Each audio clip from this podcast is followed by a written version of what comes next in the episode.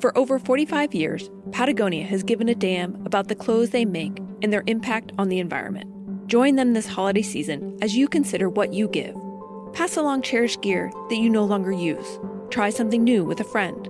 Repair that favorite jacket or donate to a good cause. Get inspired with more ideas at patagonia.com/stories. And cheers to the joy of giving on a living planet. All right.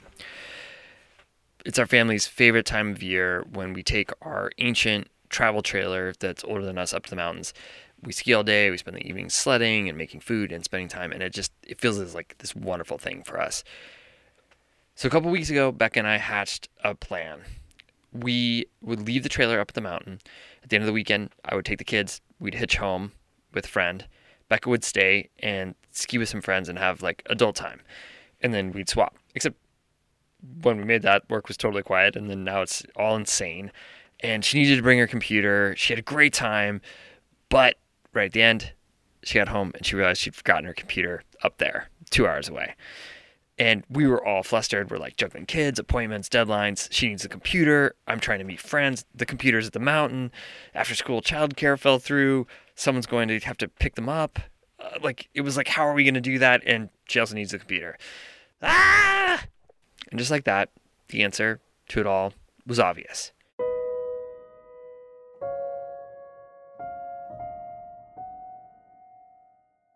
The next morning, the boys woke up to find their mom waiting for them on the couch. "Do you want to go to school or spend the day skiing with Mom?" she asked.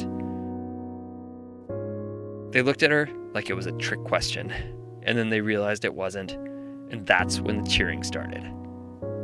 I think about moments like this a lot, about how small choices or serendipity, the zig instead of the zag, can lead us to unexpected places. A crummy day becomes a day where two little boys spend a morning catching snowflakes on their tongues while riding lifts with their hero mom. And sometimes it's these small choices that can create large-scale changes in the trajectory of our lives. Today on the Dirtbag Diaries, Patagonia presents The Best Gift, a series of 4 short stories about gifts you can't find online or buy in a store. The best gifts change lives, they provide powerful perspectives, and can bring us together. Shannon Castle wanted one thing in life, to become a professional concert dancer. That's an extremely hard thing to do that requires not just talent, but commitment. In her 20s, she was dancing across the U.S. on some of the biggest stages, but she also felt a little lost and unclear of the direction in her life. Enter her dad, Doug, who had an inkling that the purple bike with the plastic beads on the spokes, you probably remember that one, that he gave to Shannon at 13, would still have an important role to play in his daughter's life. I'm Fitz Cahall, and you're listening to the Dirtbag Diaries.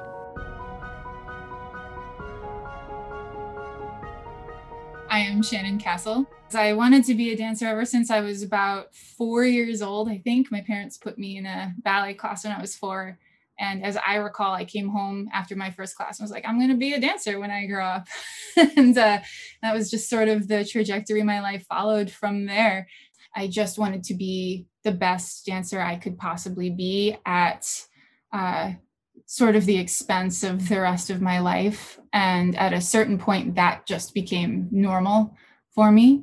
And I stopped having outside interests. I stopped having outside hobbies. All I thought about was dance and how I could be better at it.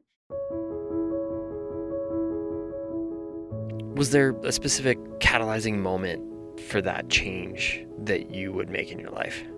I saw people riding their bikes around the city and they all just looked really happy. Nobody was ever on a bike looking angry at anything.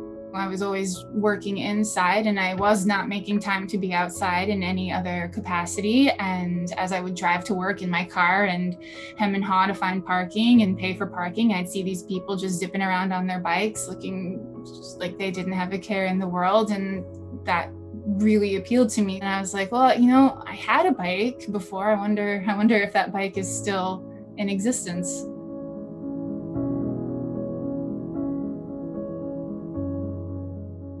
I'm Shannon's dad, Doug Castle. I can't ever think about throwing a bicycle out. That's just me. There's something about bicycles, just too many memories to them. So that's just me. I just can't do that. So I put it away in the basement. for a rainy day or a snowy day. Yeah, I thought maybe Shannon, if she gets married, if she has a kid, maybe she can pass the bicycle to her child. Those thoughts were going through my head, but I just hung on to it. Yeah. Yeah, I'm happy I did. Shannon came out to our house.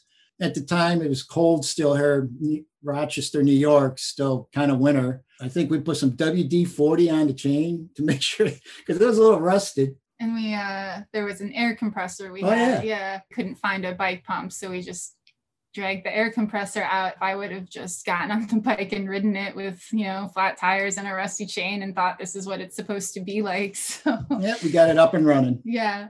Were you surprised that I asked for the bike back? I was surprised. It had been a while, and she was so dedicated to dance, kind of caught me off guard. Yeah, I thought it was a great suggestion, you know, go save money, you know, no parking, all these things, you know, that's pretty positive. Get some exercise outside, not that you needed more exercise, because she was dancing all day. So, but I thought it was really good.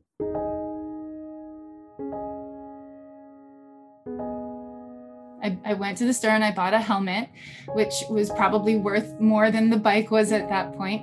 And I got on the bike and I started to ride, and I felt like there was this electricity sort of running through me. And I started noticing all this stuff I had never noticed before. You know, I started seeing birds and squirrels, and it was cold, you know, it was New York and it was the end of winter. So I could feel like this chill in the air. And then I got to work and I was so proud of myself, and I stopped the bike and I forgot to put my feet on the ground, and I basically fell over and kind of toppled over onto the sidewalk next to work. And then I popped up and I looked around and I was like, okay, that was embarrassing.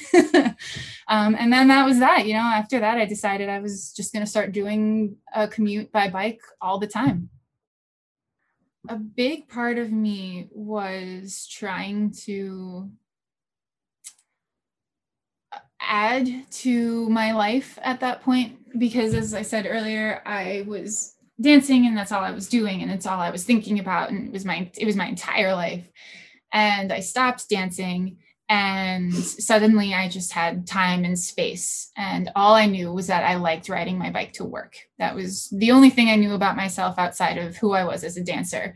And so I started to lean into that really deeply. I started looking for different ways to use my bike and different places to go with my bike. And then I started building my community of bike-minded people.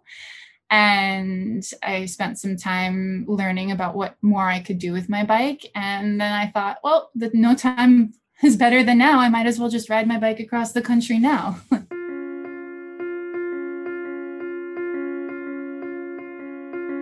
Do you remember when I told you I was going to do that? I do remember that. You had asked, is it okay if I take my bicycle from the Atlantic Ocean to the Pacific Ocean? And I was, what? Out of the blue. And she said she was doing it for a fundraiser for an organization by, it was called Bike the US for MS. And I had never heard of them before. And I asked her, why would you want to do this? I mean, it's 3,800 miles from coast to coast. After she did the Trans Am, which was across the center of the country, they contacted Shannon again and said, well, we'd like to have you as group leader take a group of people from San Diego to Florida. So was it the next year that you did that? Yeah, it was the next year. So she did that ride. I think that one was a little shorter, but it was still, how many thousands? It was still about 3,000 miles. About 3,000 mile ride. And she did part of the Northern tier, which took you from Maine to Minneapolis. So she was only able to do half the ride across the country. Believe it or not, she went across the country 2.5 times. I just thought that was amazing. And she actually raised about $10,000 for MS.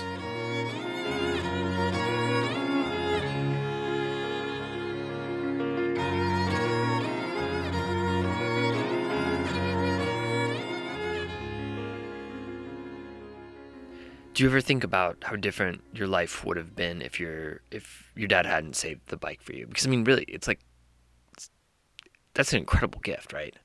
I actually think about that all the time. I would not have bought a bike for myself. I would have asked if my parents had it. And if they didn't, I would have been like, oh, well, okay, I'll figure something else out. You know, when I stopped dancing, I have no idea what I would have pursued because I wouldn't have known anything about myself.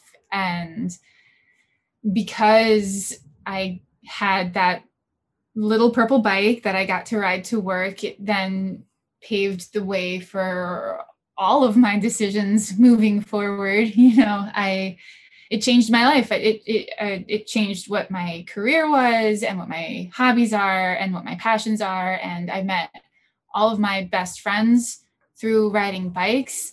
I got engaged on a bike ride to my fiance, who also loves riding bikes, you know, and if I didn't know that I liked to be on a bicycle, I would be in a very different place right now. And I really like where I am right now. So I'm pretty thankful that everything transpired the way it did. Look for the next installment of the Best Gift series presented by Patagonia in a few days on this feed. But if you need some more inspiration before that, go visit patagonia.com/stories for more awesome gift ideas that don't involve overnight delivery. This episode was produced and edited by Stephanie Molterich and me, Fitz Cahall. Additional editing and mixing by Cordelia Zars. Music by Kai Engel. Our theme music is composed by Jacob Bain and Nice Koto. Artwork by Anya Miller. Becca Cahall is our executive producer. You've been listening to the Dirtbag Diaries.